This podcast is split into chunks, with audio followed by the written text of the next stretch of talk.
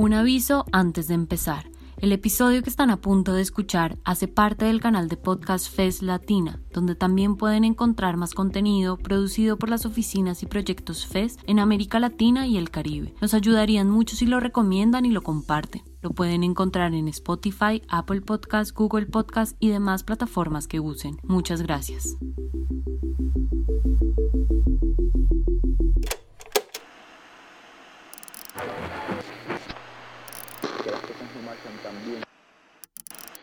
Explotada hoy, pero cuya explotación no se ve porque...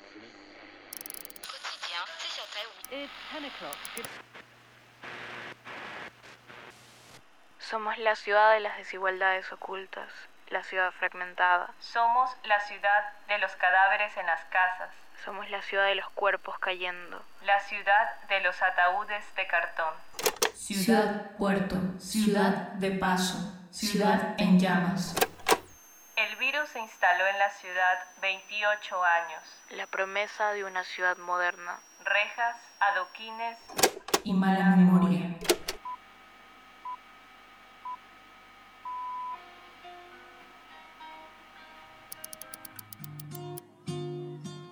Crónicas de Guayaquil, entre ataúdes y esperanza. Un proyecto de Efecto Latán con el apoyo de Merris, en colaboración con Fesildis. Dicen que somos la ciudad que olvida, pero el virus dejó huellas en las calles y en los cuerpos. No olvidamos. Historias, voces y memoria deambulan por esta serie de podcasts del Manso en Emergencia.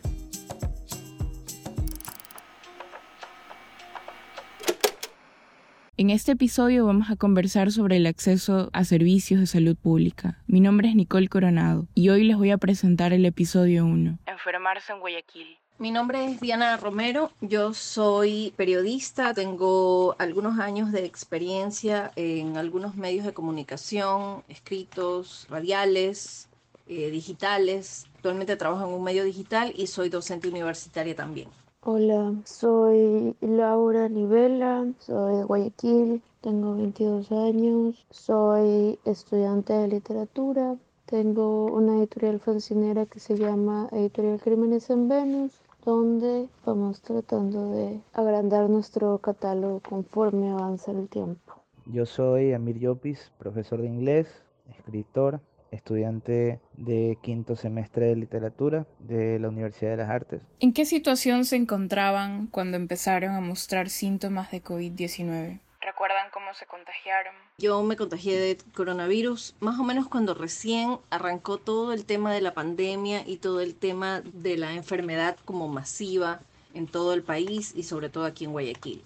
Entonces, mi experiencia fue básicamente asustarnos en primer lugar porque nos dio a, mi esposo y a mí. Empezamos a dudar y y a pensar que quizá era posible que tengamos COVID y después tuvimos la confirmación haciéndonos un examen PCR pero por nuestra cuenta. Los exámenes PCR son súper caros, cuestan como 120 dólares cada uno y recuerdo que en ese tiempo para hacernos ese examen tuvimos que hacer una fila en Interlab de no menos de 5 horas, tuvimos que ir en la madrugada y quedarnos ahí de largo para alcanzar uno de los primeros turnos y poder hacernos el hisopado que finalmente nos dio el positivo. Pero antes de eso, como ya teníamos sospechas, lo que hicimos fue tomar la precaución de no automedicarnos y tomar solamente los medicamentos para la fiebre y para el malestar, que era analgán o algún tipo de paracetamol o acetaminofén, nada más. Mi mamá empezó a presentar fiebre constante muy alta que lentamente la iba debilitando. Mi papá y yo tuvimos contacto con, directo con ella, totalmente directo con ella, toda la pandemia. Cuando mi mamá se enfermó, yo la iba a visitar todos los días, no vivíamos juntas, pero hubo un punto en el que a mi mamá le cambió el tono de piel. Entonces decidí quedarme y empecé a experimentar síntomas parecidos a los de ella, como por ejemplo vómito, diarrea, fiebre no tan alta, oler las cosas como tierra y cansancio. Eh, mi mamá recuerda, bueno, creemos que se contagió en un taxi amigo que es utilizado por toda la familia, que antes que mi mamá se pusiera muy mal, o sea, como que en la peor parte de, de la enfermedad, los papás de esta señora, que es nuestro taxi amigo, salieron positivos a COVID y el papá de esta señora también falleció de coronavirus. Y bueno, mi mamá está convencida de que se contagió en este taxi. Yo, cuando me empecé a, a mostrar síntomas de esa enfermedad, me empezó con un pequeño dolor en las, en las canillas, luego fue un dolor horrible de cabeza, dolor de ojos, eh, no podía respirar bien, medio fiebre, cansancio, me daba asco la comida, quería vomitarla, bueno, todos los síntomas, pues, ¿no? Y me enfermé, creo que fue en un sepelio. O sea, no estoy seguro porque al fin y al cabo las personas que se enferman de, COVID hay un periodo en el cual no muestran síntomas. Entonces, creo que fue en el funeral de un primo. ¿Cuáles fueron las medidas que se vieron obligados a tomar cuando se empezó a complicar el cuadro clínico? Mira, la gran ventaja que nosotros tenemos, nosotros nos contagiamos como con una semana de desfase y hasta el día de hoy no sabemos ni dónde ni cómo nos contagiamos. Él estuvo mal una semana antes que yo. Entonces eso nos dio como cierta ventana para que el otro esté mejor y pueda hacerse cargo de la situación y de la casa y de las compras y de todo. Con la medicación recuerdo que se puso muy escaso el acetaminofén, que es, una, que es la pastilla para, para la fiebre. Se puso súper escaso, no encontrabas en ningún lado nada para bajar la fiebre. Y nosotros no teníamos nada para bajar la fiebre en casa y tampoco teníamos termómetro.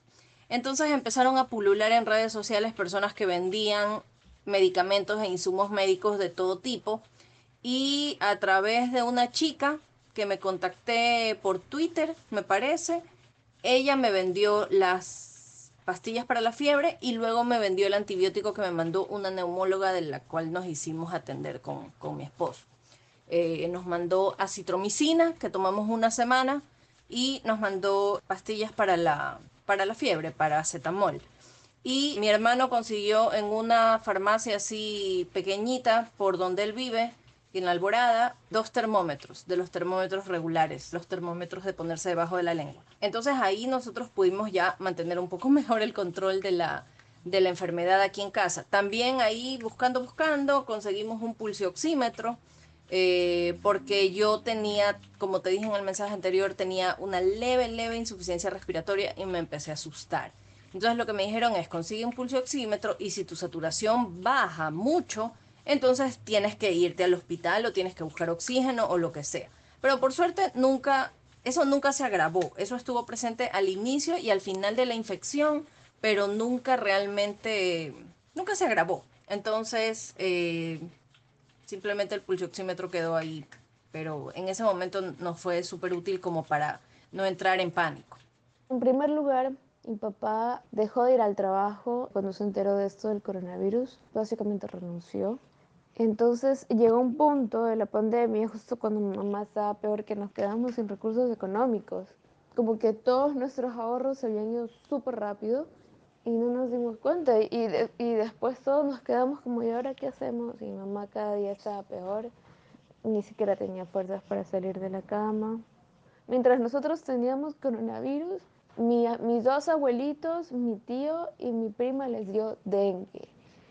¿Ok? Entonces, claro, nosotros no sabíamos en ese momento que ellos lo que tenían era dengue estábamos convencidos de que también les, les, había dado coronavirus en ese momento, pero nos enteramos al final porque eh, nos hicimos pruebas, cuando, cuando como que ya todos habían recuperado un poquito, nos empezamos a hacer pruebas, entonces como que la situación era muy precaria. Una de las cosas que a mí más me preocupaba era no tener seguro médico. Entonces yo decía, chuta, si, si mi mamá va al hospital, en primer lugar no voy a poder pagar donde se quede. O sea, es imposible. O sea, para mí que es imposible poder pagar un hospital privado. Me parece la cosa más cara del universo y es salud y eso no debería ser así. Me parece como una pesadilla, como que enfermarte fuera algo prohibido y además castigado. Entonces lo que a mí me preocupaba era, mis papás no tienen seguro médico, ¿qué hago? Entonces por suerte como que pude acudir como a doctores que ofrecían su servicio por WhatsApp de manera gratuita. hubo una señora que, que me explicó, no me acuerdo el nombre de esta doctora, pero fue muy amable conmigo y como que sí me trajo algo de esperanza. Pero me explicó ciertas indicaciones de estas pastillas que se estaban tomando, que era la citromicina y la colufase. ¿A qué servicios acudieron? ¿Cómo fue su experiencia con la telemedicina? ¿Lograron acceder a los servicios de salud pública? No pudimos nunca acceder ni a exámenes ni atención al IES, a pesar de que los dos estamos afiliados y llamamos al número creo que era el 170 que tenías que llamar y, bueno, se supone que te atendían o te direccionaban.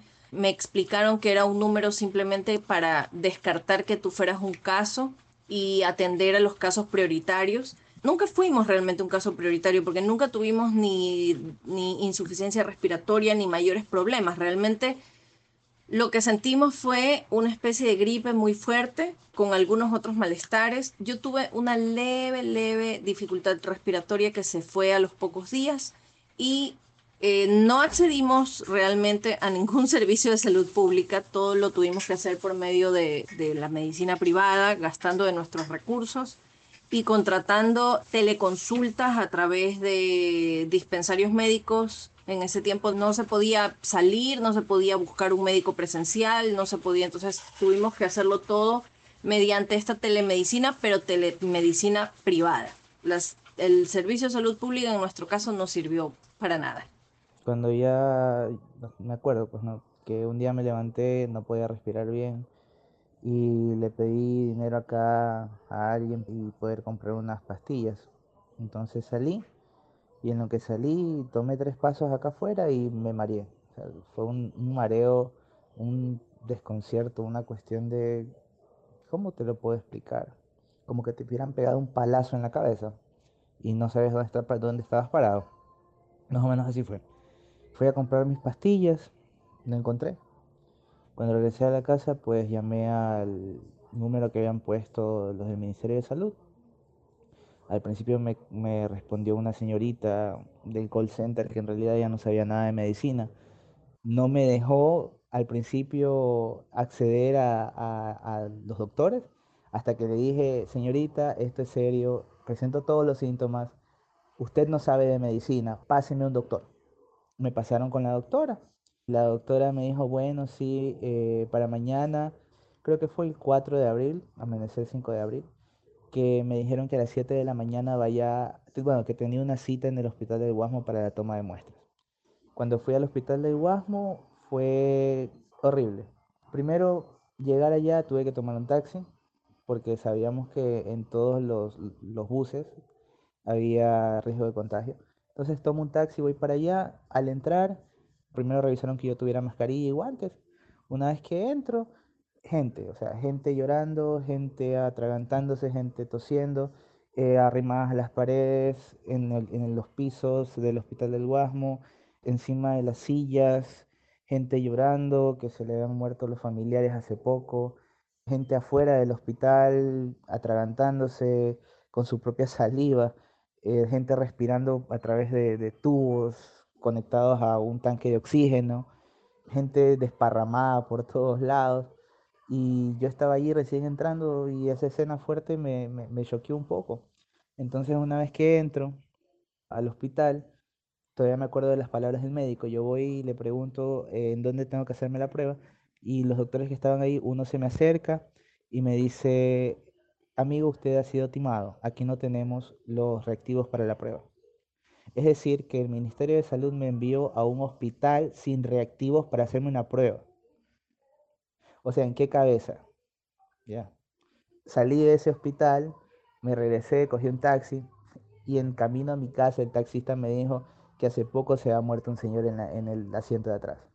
Bueno, yo como te decía Nicole, eh, tengo mi diario, yo escribo bastantes diarios porque me parece como un espacio que te acompaña cuando estás nervioso, confundido o tratando de encontrar esperanzas. Entonces, eh, aquí escribí algo justamente sobre eh, este día y bueno, te lo voy a leer. 9 del 4 del 20.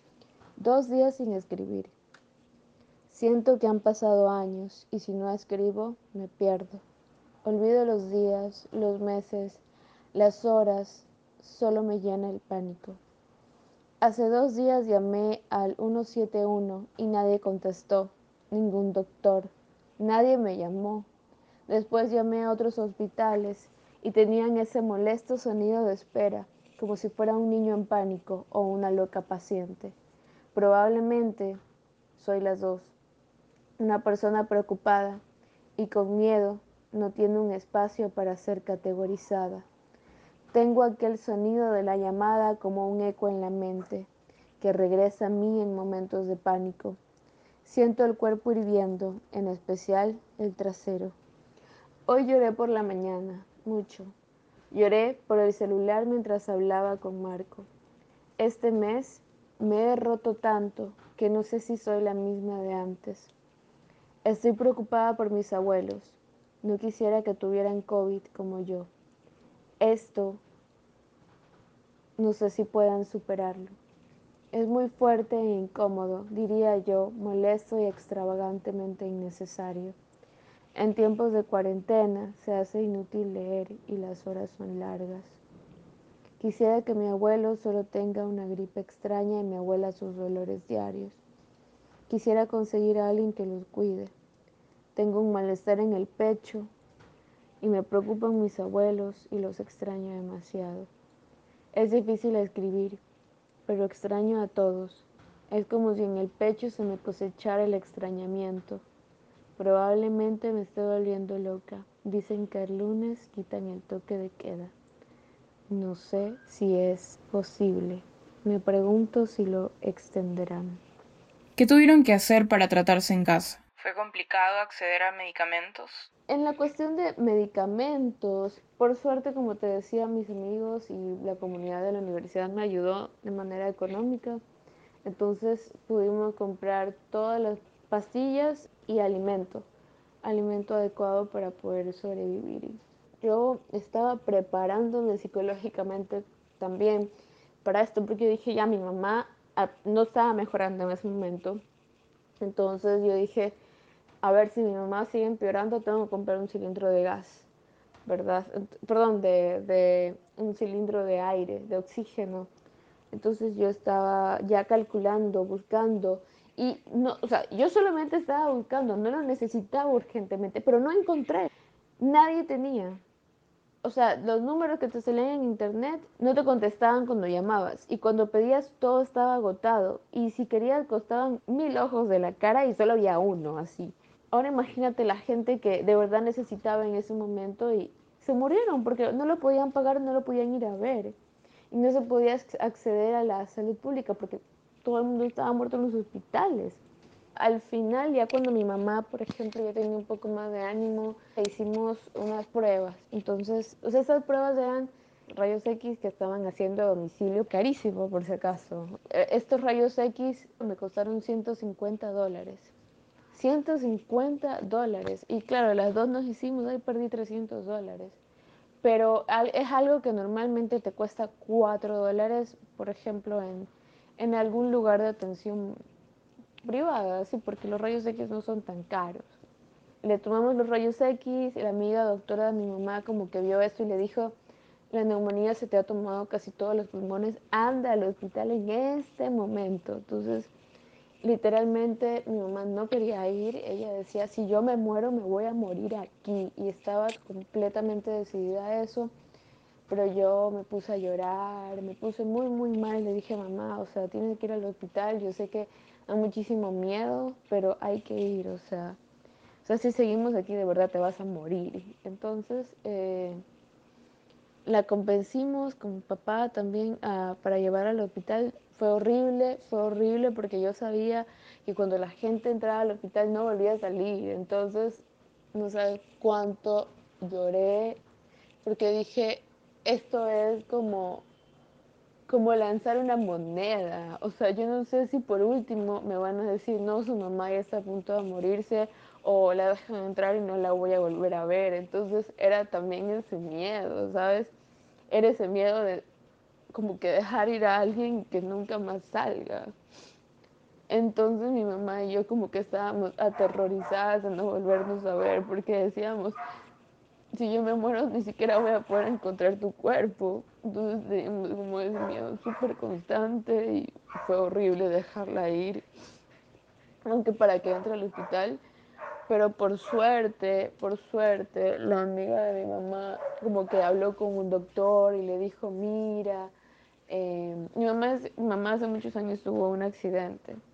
Ya se cayó por unas escaleras y eh, tuvo eh, una operación a la columna muy fuerte y entonces ella tiene el carnet discapacitado, em, casi la mitad de discapacidad, justamente porque esta, esta operación también le dejó inválida muchos años.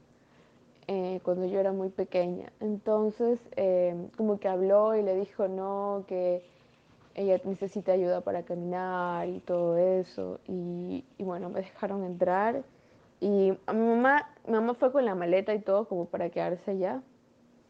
Y le hicieron unos exámenes de sangre, como que la llevaron a hacer unos rayos X. Y estuvimos esperando casi cinco horas en el hospital sentadas así en un pasillo. A veces como que nos dejaban entrar en los consultorios y nos sentábamos como en sillas normal, porque no había sillas, nada. Fuimos al, al, de, al hospital del, que queda por el puerto marítimo de Guayaquil. No, no, ahorita no me acuerdo cómo se llama. Al final el, el doctor que estaba atendiendo a mi mamá le dijo eh, que mi mamá ya estaba saliendo del cuadro del COVID. Y bueno, pues al final el doctor le dijo ya que ella estaba mucho mejor y que se podía ir, que no se podía quedar en el hospital porque ya podía ser tratada en casa. Y nos despacharon del hospital, váyase. Fue muy complicado acceder a medicamentos. Eh, no había, por ningún lado, había que ir a comprar y exponerse ante la turba furiosa que estaba fuera de, la, de las farmacias. Y no había autoridad, o sea, los precios se dispararon, se fueron al techo, los precios de cosas tan básicas como un paracetamol. ¿Cuáles fueron las secuelas que les dejó esta enfermedad? Hasta el día de hoy estoy con tos y se me cae el cabello, me levanto con dolor en los riñones. Intento llevar las cosas tranquilamente. Mi mamá quedó con una ansiedad terrible, esto de la pandemia hizo que dejara de dormir, hizo que empezara a tener alucinaciones. Recuerdo que cuando mamá estaba enferma se levantaba en medio de la noche a llorar y a gritar. Entonces eso pasó muchísimo tiempo, o sea, después de que se, se curó eran unos ataques de pánico terribles y igual preocupaba también cuando la mamá veía algo en las noticias se ponía a llorar full también. Entonces también sigue siendo así. Ya no estamos viendo las noticias tampoco, porque ya, o sea, fuimos demasiado en la cuarentena. Cada página una victoria. ¿Quién cocinó el banquete de la victoria? Cada diez años un gran hombre. ¿Quién pagó los gastos? Tantas historias, tantas preguntas. Agradecemos a nuestros invitados. Nos vemos en el próximo episodio para seguir explorando la pandemia en Guayaquil. Hasta la próxima.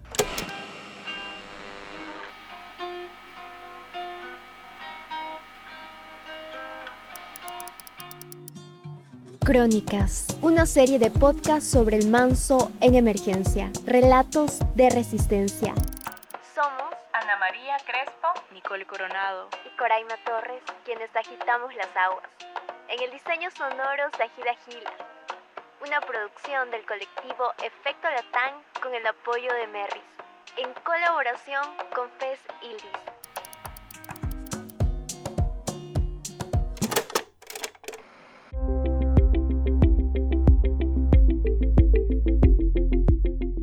Muchas gracias por llegar hasta el final. Si les gustó, nos ayudaría que lo compartan. Recuerden que este episodio hace parte del canal de podcast FES Latina, donde también pueden encontrar más contenido producido por las oficinas y proyectos FES en América Latina y el Caribe. Nos pueden encontrar en Spotify, Apple Podcasts, Google Podcasts y demás plataformas que use. Les esperamos en un próximo episodio.